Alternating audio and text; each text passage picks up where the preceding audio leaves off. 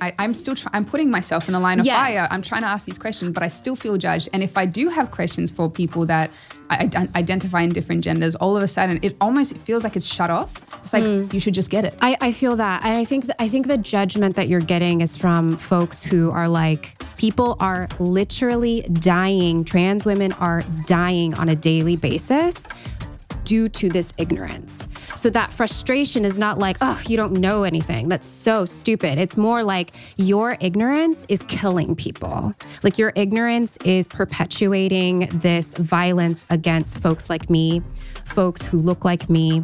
Um, and that is that's dangerous. That's really dangerous. But why does it become ignorance for me to not understand? So, what does it mean to be non binary? And furthermore, what does disrupting our man or woman culture mean for people who can't wrap their heads around why we need more than two genders? It's a long episode because clearly there's a lot to be unearthed. And we're digging in right after this.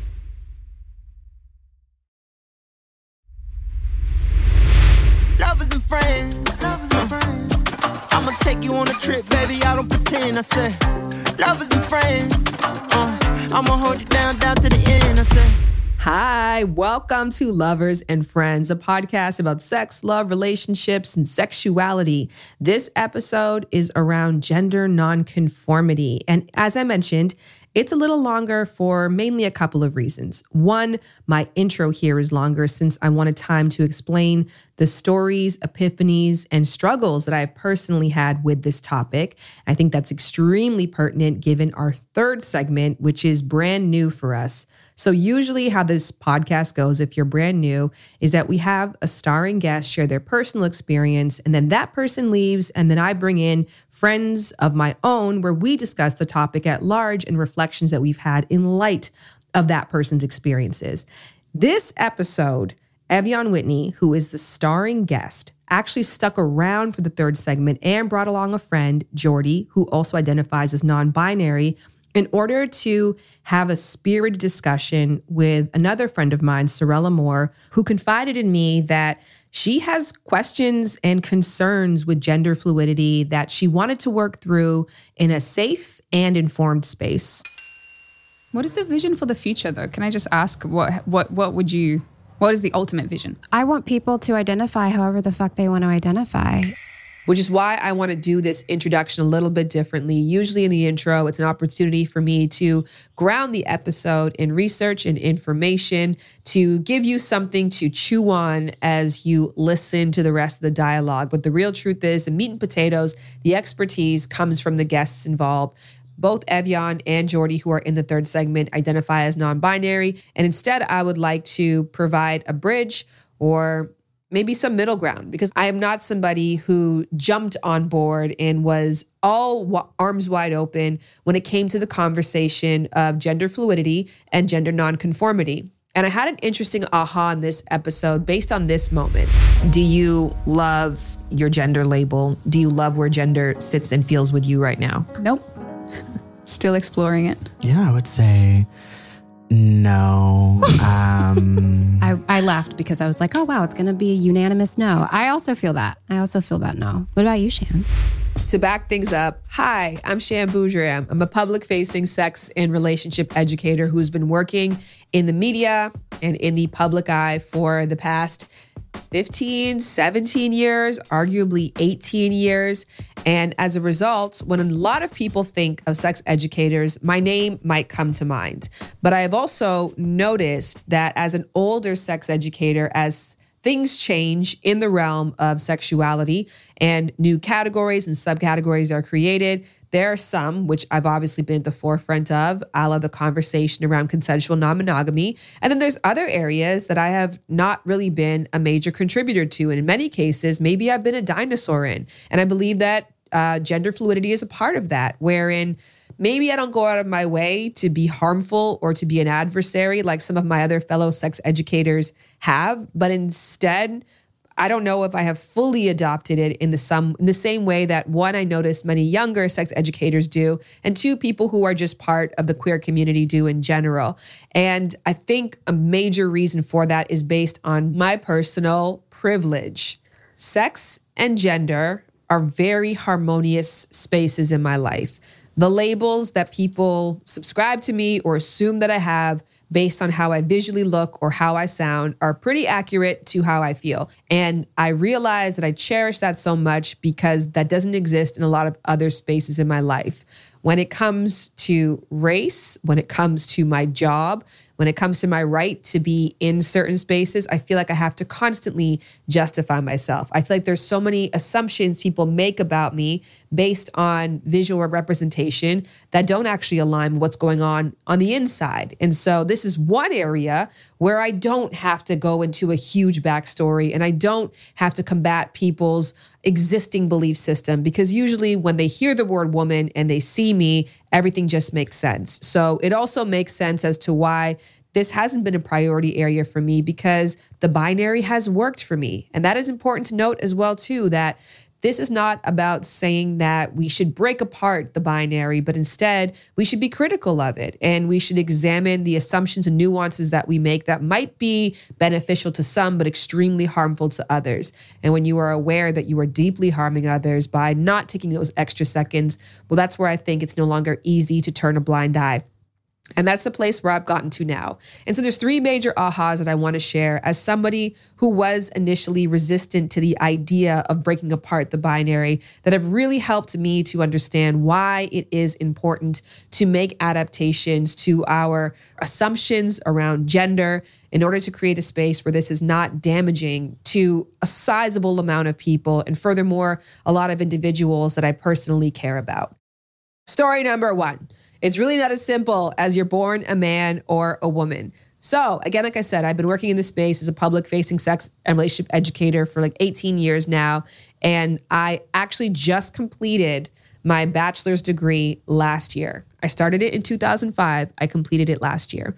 And I had to take a elective course and so I chose human sexuality because I'm like, duh, easy A for myself.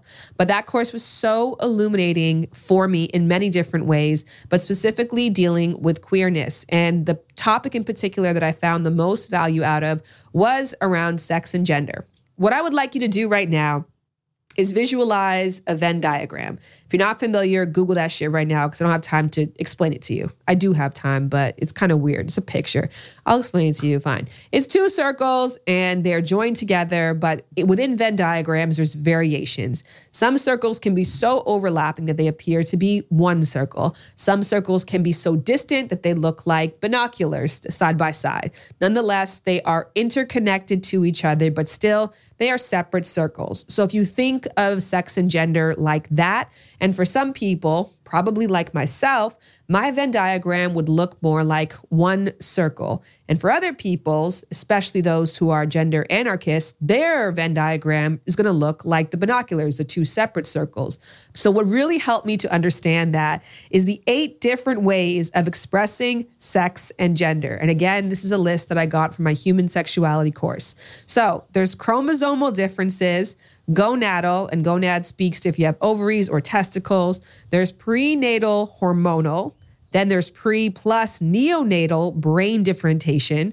There's internal sex organs. There's external genitalia appearance. There's pubertal hormonal differences. There's assigned gender at birth. And then there's individual gender identity. Now, if you really thought about this through this lens, these various eight characteristics that would make up to make somebody either man or woman, for most people who feel, again, that Venn diagram in a heavy overlap, all eight neatly check the boxes for you. But when we think about eight different categories, and probably somebody who's much smarter could break it down into 8,000 different categories, we can see how difficult it can be for people to feel completely man or completely woman if they have some variation of what I just listed. All right, the second major aha that I had is the inconvenience caused by having to not assume someone's gender is nowhere near as severe as the pain you cause from misgendering someone. I was on a set 2017 or so, and someone that I knew as being a woman had recently transitioned to being a man. And I was friends with this person, and we were working together side by side. And as soon as I saw them, I was like, girl, where you been? You late, you couldn't find parking? And then I was like, fuck, do not say that. And then 10 minutes later, I was like, girl, come over here, let's take a picture together. And then I was like, fuck, do not say that. And then at lunchtime, I was like, oh, girl, the chicken is bomb. And I was like, oh my God, you bitch. And I went home that day and I was mad at that person. I was mad because I felt uncomfortable. I felt inconvenienced, and a choice that they made made it difficult for me to have easy conversation with them. And I didn't enjoy conversating with them because I was constantly afraid of offending them. And as a result, I made it about me. But who gives a fuck about me? And in those minor seconds where I make those assumptions because I'm not putting myself in the practice, and again, I'm illustrating the work that I haven't done yet, there's nothing wrong with being compassionate uh, number one. And number two, being remorseful and just saying my bad. And that minor inconvenience to myself of saying my bad is nowhere close as inconvenient as it is, as painful as it is for someone to be misgendered. And I actually had an incredible conversation on my show, Sexology, a couple of years ago with somebody who constantly gets misgendered. And they explained it like this I remember getting misgendered a lot when I first started transitioning, and like the way my body responded is just like crazy. Like you just want to die. So Tell like, me, like, what exactly does it feel like when you're misgendered? Um, it's almost like f- fight or flight. You know, like my me personally, my whole body would just like tense up. My whole face would go red. It's hard to look that person in the eye and say like, "Oh no, actually, could you call me she?" You know, it's it's. I'm almost getting that feeling now, talking about it. For me, I would say I really I agree with the fight or flight. It's like an almost like feeling in my arms and my chest that I get that's just un- in, uncomfortable. Um, I used to also not correct people, and it would always make me like kind of shut down. It would be like fight or flight, and then just acceptance, and then sadness.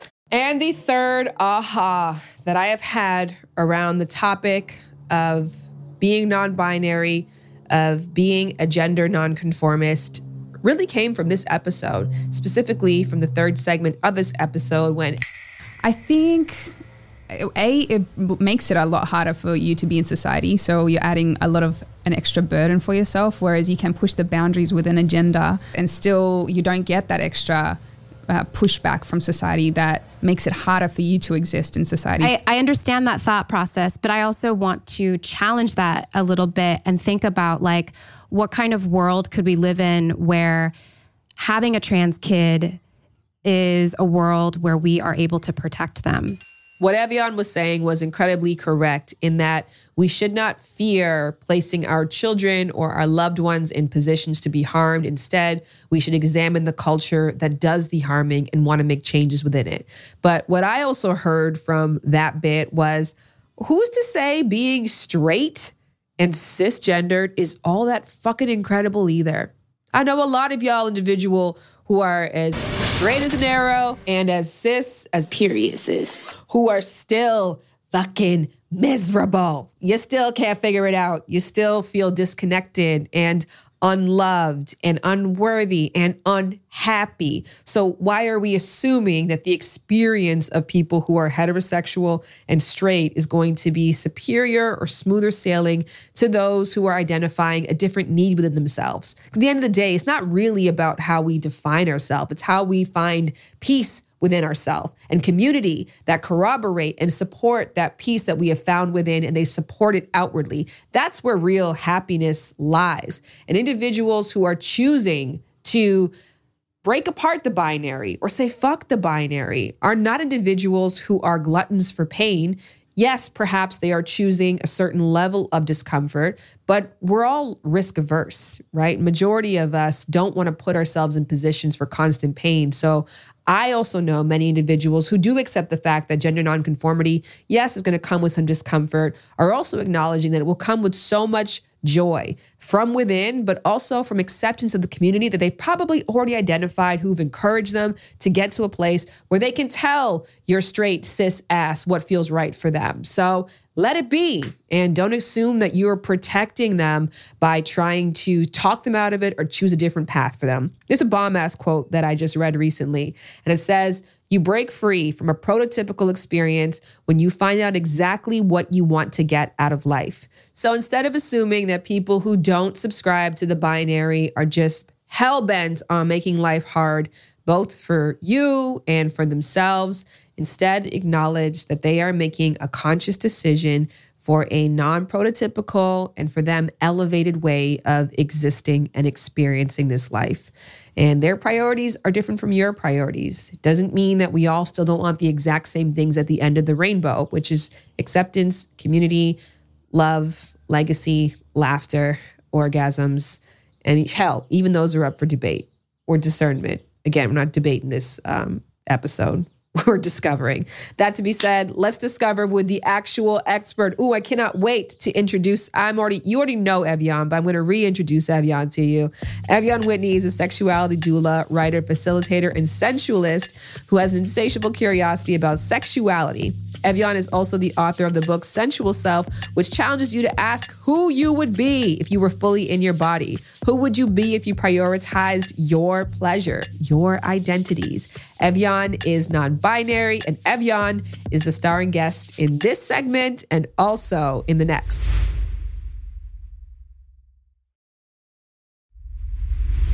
Let's talk about they. It is Yeah. the necklace that is on your chest Oh, right yeah, now. It is. It is. And this is something that I've been following online and reading through your, I want to say revelations about it, but you've been very honest about each step of you coming into this pronoun and what it's meant to you. Yeah. Um, so I'd just love to hear it from you.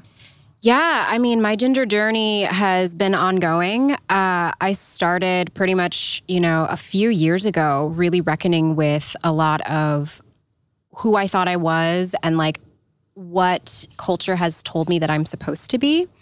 And I don't know, I just, I, I think because of the ways that other folks are showing up for themselves and getting really honest about their own genders and you know smashing the patriarchy and decolonizing what gender looks like it's helped me get more permission about the nuances of my own gender and the energies that I contain that is not solely woman and not solely man.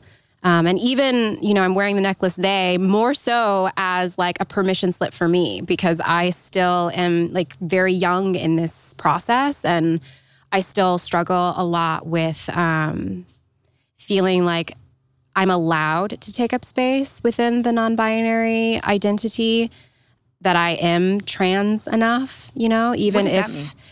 Like non-binary is on is under the trans umbrella. And so for me, one of the things that was really kind of fucking me up around this whole process is that we have a very limited and like linear view of who and what is trans.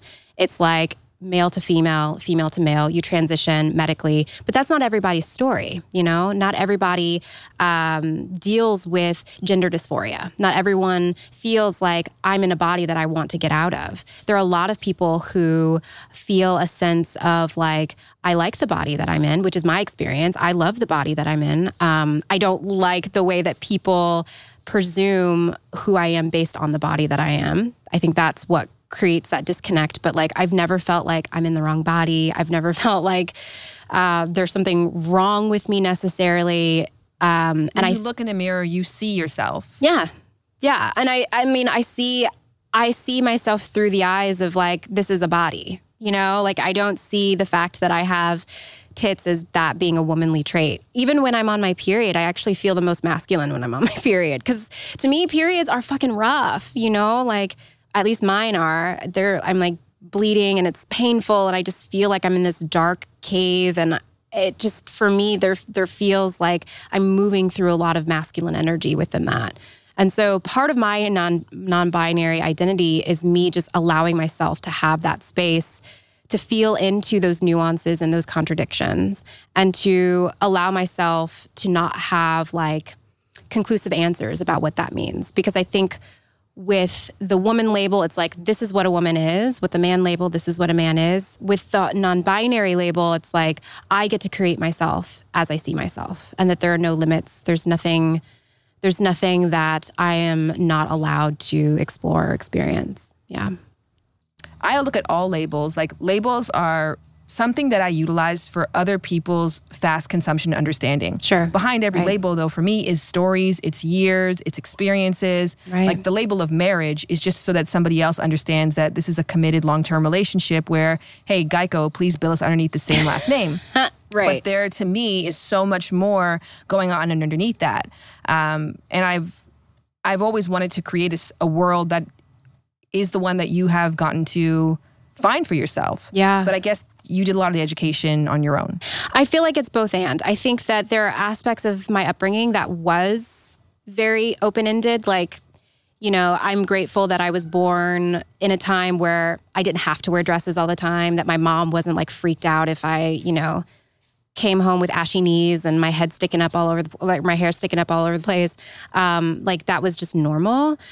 But when it came to the way that I was supposed to behave in public, um, obviously sexuality is a big one. Like I signed a purity contract when I was eight, and so that I That's- yeah Religion or yeah yeah we were Christian, um, sort of evangelical, and so when you signed that purity contract, did you even know what sex was? No. I mean, I knew I knew what they were talking about. Like I knew that there's a thing that adults do that you were not supposed to do until you get married, but I didn't understand what sex was.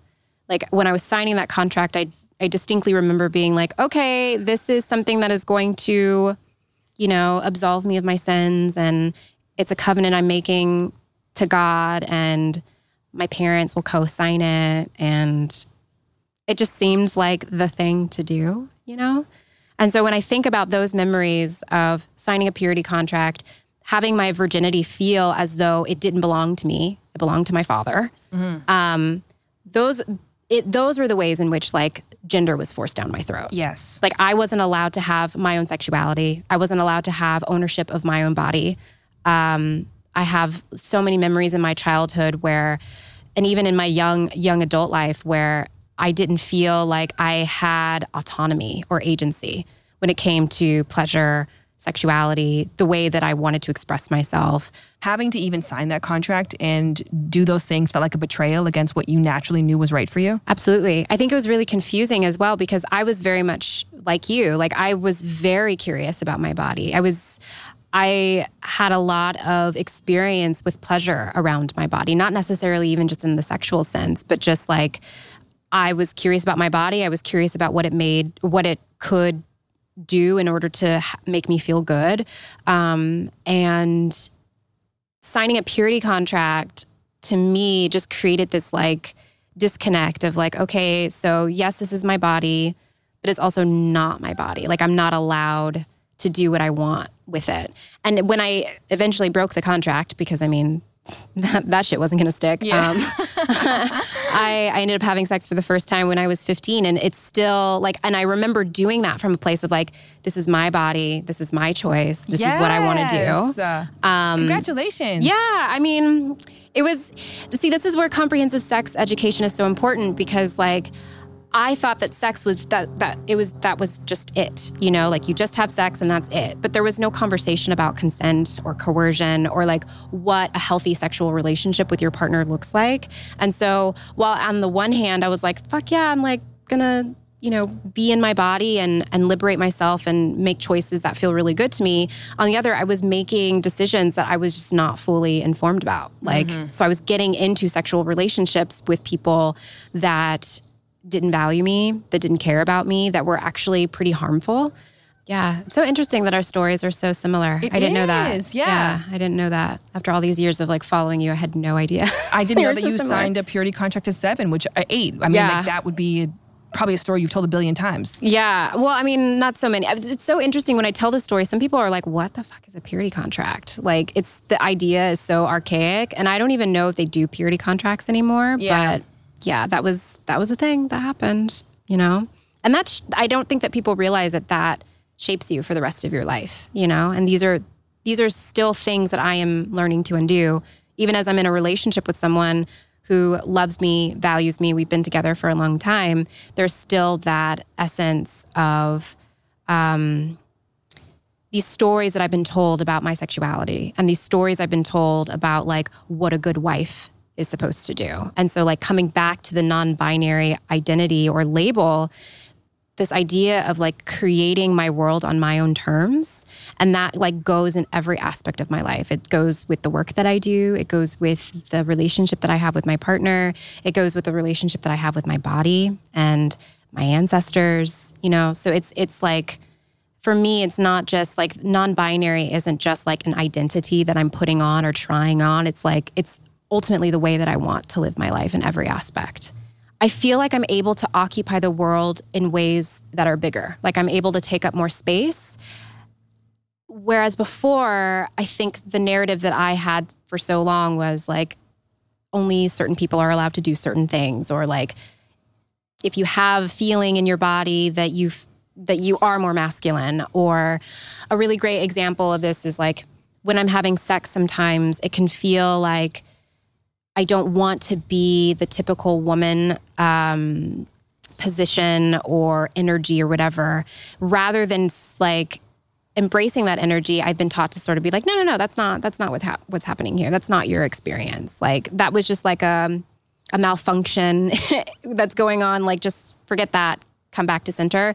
Knowing now about this or knowing this about myself now, I have an understanding that like I am able to express myself to the full spectrum of who I am. So if those feelings come up, if those bodily sensations come up, it's not like, "Oh, no, I can't I can't do that." It's like, "Oh yeah, that's that's a part of my identity."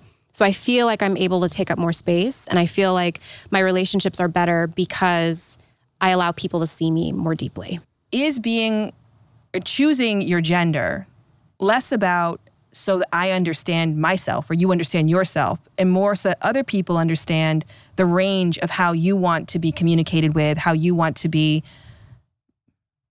existed with. Yeah.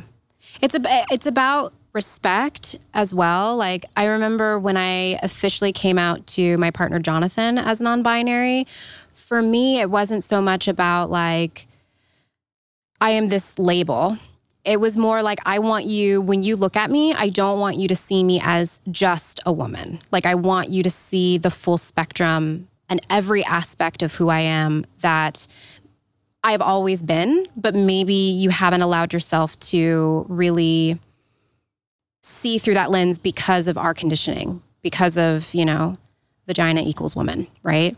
So I remember we had this conversation where I wrote him this letter. I don't even know if I have it anymore, but I wrote him this letter and I was just telling him that, like, I feel like I am non binary. And what I want more than anything is for you to see me as non binary. It's not even so much as like, I want you to use these particular pronouns. For me, I want to be in relationships with folks who can see the nuances of who I am. This might be controversial, but I believe that all of us are a little queer and all of us are a little trans. Like, I really believe that if we were to really sit down with ourselves and think about the labels that have been put upon us by our society, what those labels mean, how we're supposed to perform within those labels, and we piece them all apart, we would find a lot more blurred lines. There would be a lot more gray area within our definition of woman, our definition of man, that it's not so black or white, that it's on a spectrum. Um, and so, because of that, I think that my non binariness gives other people permission to also see themselves through through that lens as well. Like it, I. I and I'm, I do not want to assume that. I think for me, that's how my experience has been. When I see someone who's non-binary, it's like, oh, that's possible. Like I am allowed to take up space in that way. I'm allowed to express my my energy in that way. And for me, this is this isn't just about uh, the clothes that I wear or the way that I do my hair. It's it's really about the way that I feel and wanting to be in environments and be around folks that are able to like hold that. It's a day to day experience. Some days I wake up and I'm like, what gender am I today? Right. you know, non non binary people are not a monolith. And so what I say here is my experience. This is how I feel. This is how um, how I show up like this is not the same for every non-binary person. Um, for me personally i understand that folks will see me and they will have a particular idea of who i am. Like folks will see me and they will know that i am a woman right? Or they will assume that i'm a woman. Sometimes it happens so often like this past week it was happening so much that i was like this is so annoying. Just like read my bio go on my website. Y'all know that like I don't identify as a woman. Um, some there are some weeks, some days where that really bothers me, but for the most part, I'm like, I get it. You know, like I understand that we live in a world that is very focused on the binary, that's very focused on black or white. You're either single or you're married. You're either black or you're white. You're either woman or you're you're a man. Like if I get put on a woman's list, I just like roll my eyes and I'm like, "Oh, it's whatever." You know, like I just there's so many other things that are occupying my time and so many things that are occupying my the space in my mind that like I can't if I were to focus every single time on when someone called me a woman or put me on a top 10 women that you want to, you know, be on a list or whatever. Like if if I were to focus on that, I would drive myself crazy. And so Mhm. as a way of self-preservation, I just choose not to. the community that you exist in has done the work to understand what you mean when you say, I would rather be referred to as they. Right. That I identify as non binary. Yeah. They've got some education and knowledge, and you've taken a long time to cultivate that community, and you have worked really hard to create uh, both an audience and I'm sure friends and family and loved ones who embrace not just you, but embrace this reality. Right. Yeah. I mean, community is everything. You can't be what you can't see, you know? So I am who I am today because of everyone else that has come before me that has paved the way and given me a permission slip to be who I am. Mhm. So, um, and that is really, really helpful. It's so helpful to have folks in my life who mirror the same kind of beingness that I want to experience as well. Um, but there is an aspect of this that isn't just about other people's gazes. It's not just about other people's understandings. Like for me, gender is such a personal and intimate experience. Like the way that I think about it is gender is what I feel inside. Like you can't see that. Um, and I think maybe that's why I'm having such a hard time explaining it because it is so personal and because it feels just so innate and very natural within me. And so I want to ask that folks if you know they know of someone who is in their family that is trans or they have a friend who says they're non-binary or wants to go by different pronouns just because of what you see doesn't mean that they are the opposite. Like it's about how you feel inside. And so like we need to be able to trust people and give people permission to be who they are and love them for who they are even if what we see with our own eyes seems to contradict that.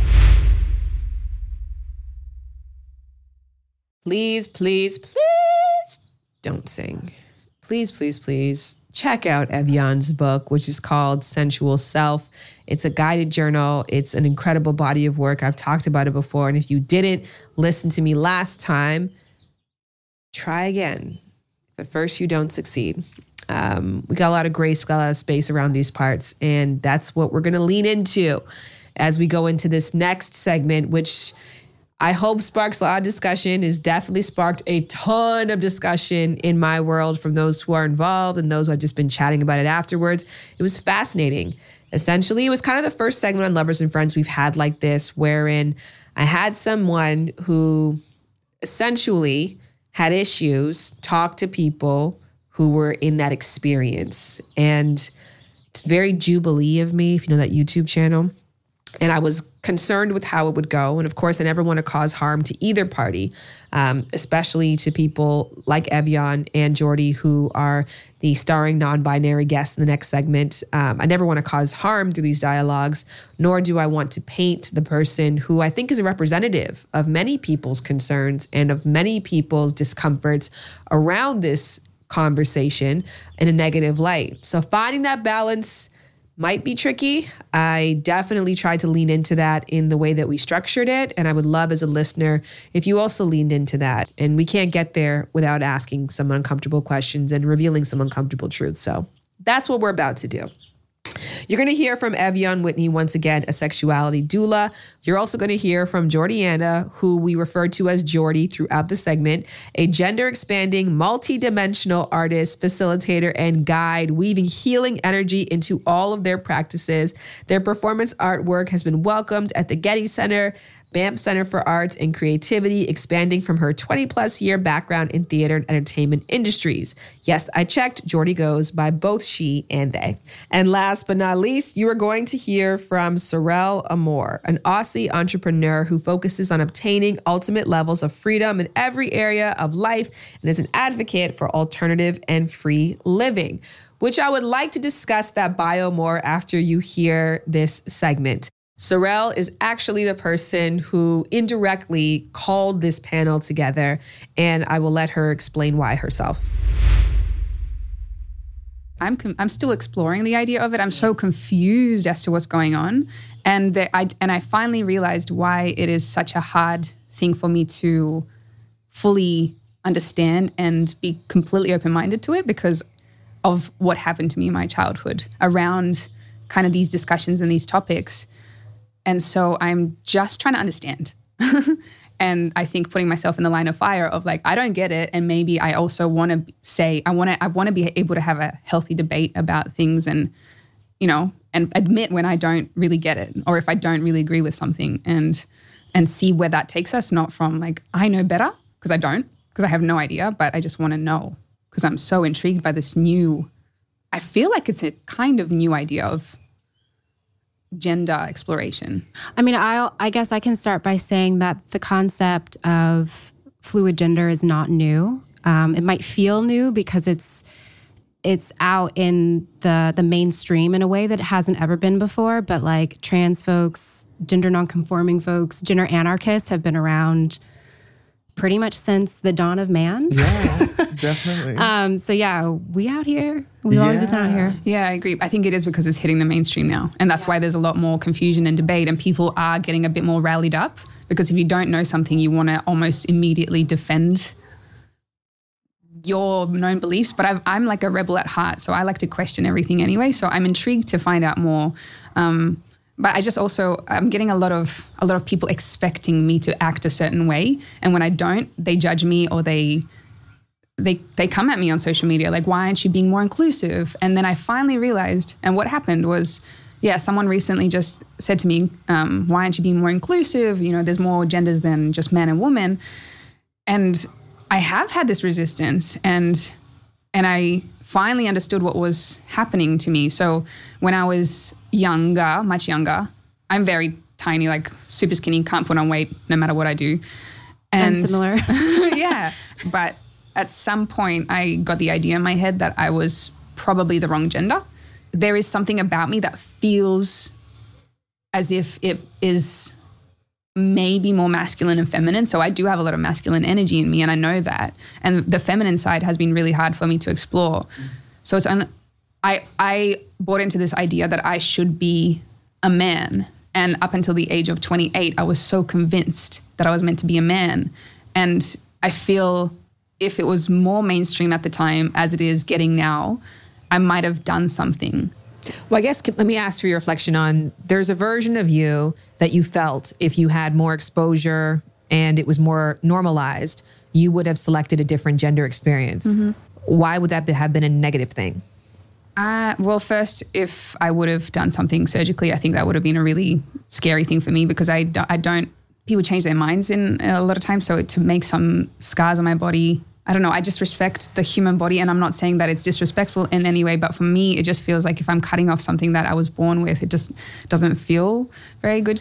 But if we don't go to the extreme of surgery and we sat somewhere in the middle of like you made a conscious decision to change your pronouns or maybe to change your sexual expression in some capacity. Yeah, like, because being trans isn't about Yeah. changing your body. Yeah. So that's something that I'm obviously exploring. But I think, A, it makes it a lot harder for you to be in society. So you're adding a lot of an extra burden for yourself, whereas you can push the boundaries within a gender of, of being a you know one of the two, one of the two genders let's just say the typical ones that people associate with and you can push those boundaries and still you don't get that extra uh, pushback from society that makes it harder for you to exist in society. Because I feel I, I, I, I empathize with a lot of pain that you go through every single day by people judging you or saying the, the wrong thing to you. And then it hurts you. And I, I think yeah and plus labels. I don't care about labels. I just don't like labels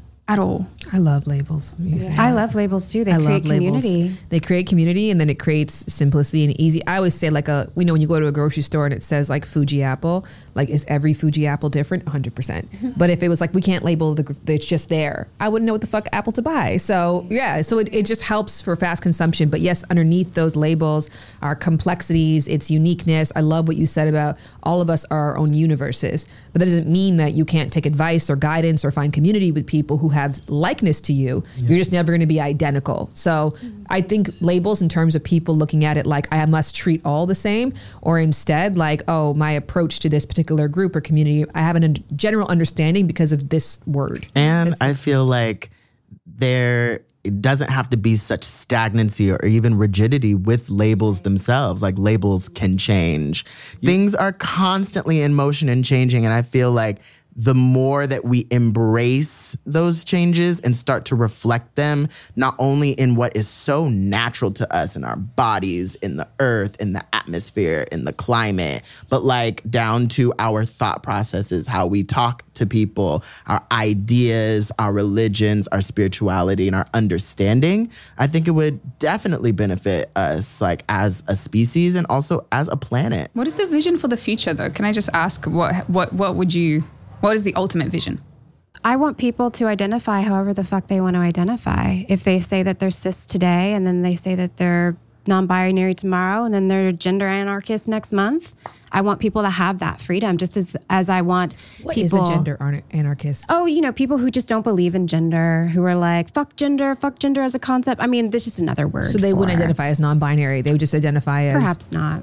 Or the paradox of like uh, being non-binary and also like a- agender is a type where it's just like gender void or like not even investing in gender. Like agender definitely you know is something as well. But like yeah a disruption of i guess like conformity is what i feel from like gender anarchy or that Yeah. word Yeah, I mean, I I- my ideal world is that we can all choose to be who we want to be. That nobody is going to tell us what that needs to look like, and no one's going to, um, you know, check and try to validate it and make like, are you sure you're a woman or are you sure you're non-binary? Which is something that comes up a lot for me.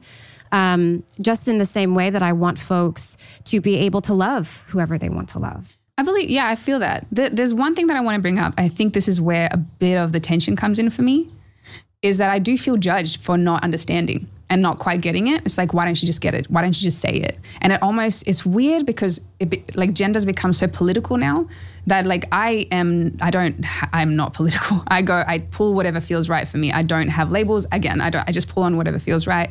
But I do feel as if if I don't get these certain things, all of a sudden I have to be like, oh, you must be also a Trump supporter, you must be conservative, you must be this. And I'm like, whoa, what, what happened? Like, I'm just trying to understand. So I do feel like this weird resistance from people that are that I'm I'm st- I still don't get it, and I still I'm on the journey of like I still don't get it. Am I willing to listen? Yes. Will I have things that I'm going to push back on? Yes. But I'm not I'm not coming from a place of hate. I'm trying to understand, but I do feel Yeah. judged. I, I feel that, and I think th- I think the judgment that you're getting is from folks who are like, and I and I I felt this too, particularly around race, around you know white people being like. I have yet to really understand, or you know, I'm being judged because I don't understand the whole race thing. Um, and the things that I've I've said to folks is like the reason why we're so upset, and I can apply this to gender, is because folks are dying. Like people are literally dying. Trans women are dying on a daily basis due to this ignorance. So that frustration is not like, oh, you don't know anything. That's so stupid. It's more like your ignorance is killing people. Like your ignorance is perpetuating this violence against folks like me, folks who look like me. Um, and that is that's dangerous. That's really dangerous. But why does it become ignorance for me to not understand? Like when I hear uh, this one still gets me. It's like people with people Vulvas. that people with vulvas or people that um, what is it pregnant like people that are, yeah that that just it, like it actually just bugs me because I'm You know why it stopped bugging me though? Imagine like if I make videos about sex, right? And so if I'm a person who identifies as a man, but I didn't do transition surgery and I still have a vulva, and I'm trying to find the best vibrator. That's it. I'm like, I'm trying to get off. I'm trying to have a bomb ass orgasm. and I got a vulva, Mm-hmm. but I'm not a woman. But I'm like, I would click on this video because it's for people who have this particular body part. So that's what I think about it more so. I think about the person who's like needs this, but may not identify with the label there. And then those who identify with that label, they still understand the other title. So what's Mm-hmm. the harm? I think what I've from this this what I've realized is that my priorities haven't come to the point where I'm and I'm putting myself on the line here. I, I don't I'm not yet willing to go so far to fully understand. I'm I'm respectful if someone has a specific pronoun, I'm going to use it. I don't have anything against it. I do believe that people want to be free and I do believe all the things, like challenge the status quo, challenge society, but because I'm on my own journey of learning to love being a woman, and so that's why it takes away my energy because I'm really trying to put the effort into understanding being a female fi- woman finally loving this journey where I've rejected it for so long. And I think I'm not ready even to explore different ideas as much yet. So I only know what I know, maybe 20%. And I think I'm going to be okay with that for now. Can I ask something Yeah. about that? So you mentioned that you're trying to maybe potentially have a baby. What if your child is trans? That's fine. I have No, but what I, what I mean in this realm of like educating yourself Mm-hmm. and like feeling like ah, I don't really prioritize that because that's not important to me. Like you could have a trans child, and so I think that it's important to educate yourself in the interest of having a trans kid. if that if the child comes and it is trans, I will learn.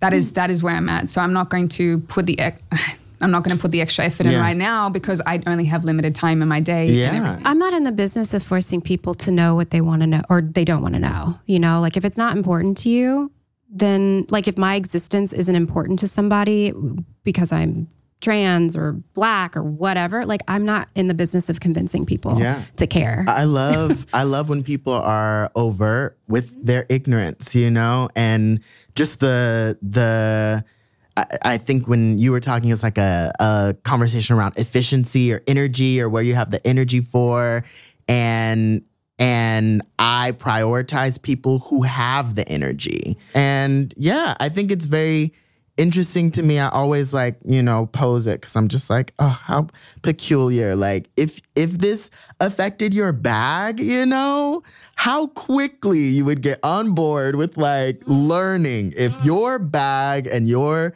livelihood and survival like was deeply connected with like you know just like learning certain things like i'm absolutely positive that that you know would really shift how you interact or learn which I mean, life is just funny like that because it's Yes. like, well, since you didn't want to talk about it, let's talk about it. And you're like, oh my God, like, oh, like it's just, life is just funny like that. Again, like if someone asked me to say a certain thing, uh, a label or, or whatnot, I will do it. It that doesn't bother me.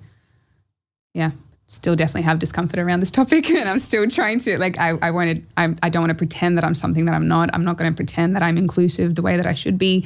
Um, I'm not having the conversations as much as I should be, and I will admit it. I don't. I don't. And at this point in time, we'll see what happens. I don't know. I don't know where my life path is going to take me. It feels uncomfortable, really uncomfortable in my body. I don't know why still. I don't know why. Yeah. I, I, am so thankful you are because I'm also uncomfortable and all a lot of like the trans non-binary gender variant people it, there is a level of discomfort, you know, around like conversations and around the understanding of gender. Like that is a common theme. So to hear you say like, "Oh, this is awkward," I'm like, "Is it? It is. though? Like, it's so Yeah. awkward." So we can both sit in the what I awkwardness mean? Together. like, Let's be awkward together because this is awkward. You know, it really is.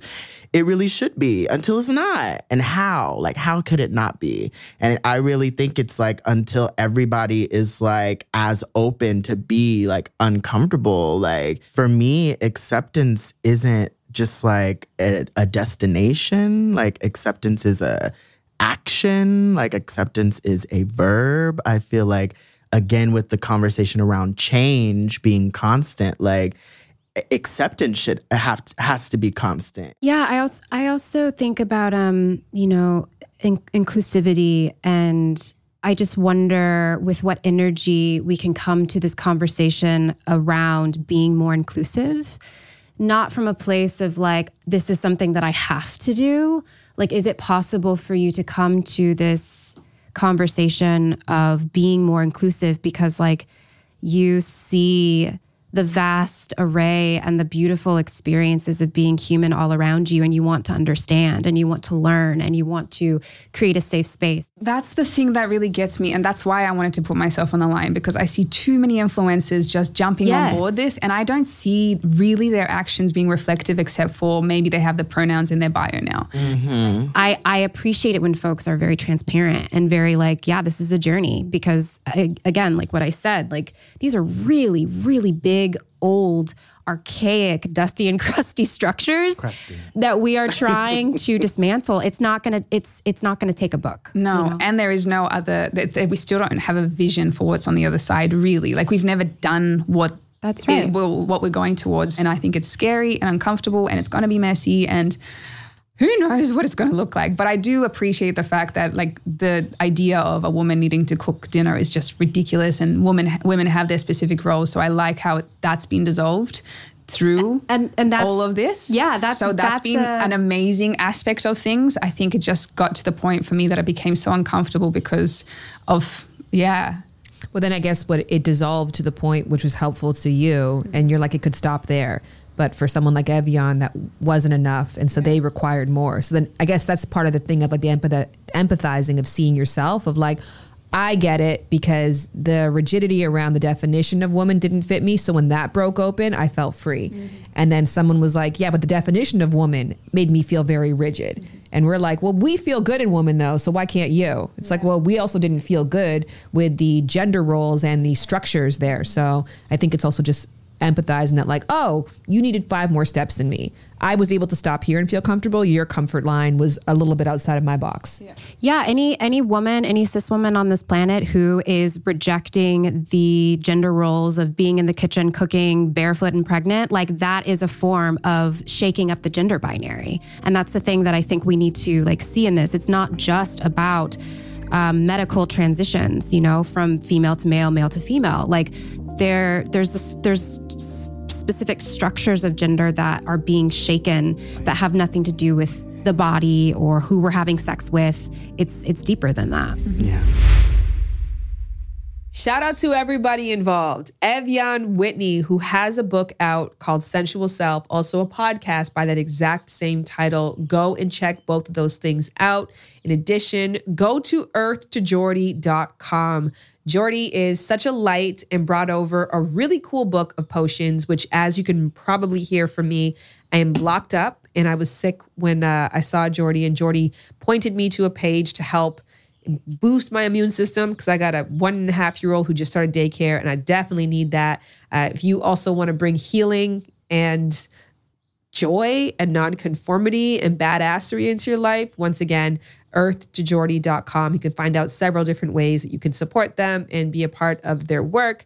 Last but not least, Sorelle Amore, who you will hear on the podcast in the next coming weeks, talking about a very different topic. If you want to get a jump on getting to know more about Sorelle, please go and visit her Instagram page, which is at Sorelle Amore. And speaking to uh, specifically Sorelle in closing, because I thought was really interesting was Sorelle's bio. Because was kind of like, you know, is is fascinating, and I'm grateful that Sorelle put herself in this position because it's not an easy position to be in, right? Like to admit that there is a movement happening that you don't necessarily feel very fluid in moving with can be difficult and it can be socially ostracizing, especially as an influencer who makes a living off of people's opinion of you. Putting out a non popular opinion can be very, very risky. So I was very grateful for that decision, but also probably a little confused by it too. Like, well, well, why feel so passionate about it? And when I was reading Sorelle's bio again, in which I'll pull up right now if I, I know where that is, Sorelle Amore is an Aussie entrepreneur who focuses on obtaining ultimate levels of freedom in every area of life and is an advocate for alternative and free living. It made a little bit more sense to me. And Sorelle and I talked about this offline after the podcast was done too, in that it can be very uncomfortable for a lot of us who deem ourselves as being inclusive, as being quote unquote good people or being good social activists to admit to ourselves there are some areas that we don't feel all that activated in. This is a very wordy way of saying that for a lot of us, I don't think it's the actual movement, it is the inability to admit that we don't want to move that makes us uncomfortable. I'm not sure how many people have listened to this to the all the way to the end. I know this is a topic that people can feel privileged to opt in and out of. And if you're somebody who has opted in all the way to this point, I highly ask and encourage you to send this to someone else. I don't often say that. You know, at the end of each episode, this is where I get all pressury for you to go and rate review the podcast. That exists.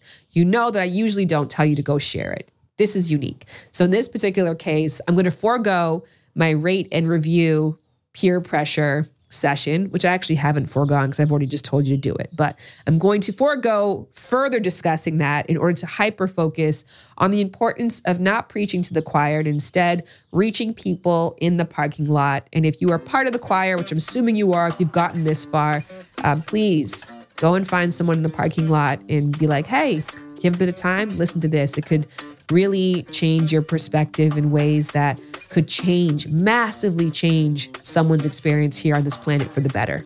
And I think that we should all strive for that in any way that we can. Lovers and friends. Take you on a trip, baby. I don't pretend. I said, lovers and friends. Uh, I'ma hold you down, down to the end. I said, lovers and friends. Uh, lovers and friends. I said, lovers and friends. Uh, I'ma hold you down, Lovers and Friends is executive produced by Shared Entertainment Shan Boodram and Lauren Morrison. Also produced by Two West Entertainment and Workhouse Media. The Lovers and Friends theme song is produced by Sean Ross and performed by Jared Brady, who also does the scoring and sound design. Jasmine Henley Brown is the executive producer at More Sauce, and this podcast is powered by More Sauce from Stitcher.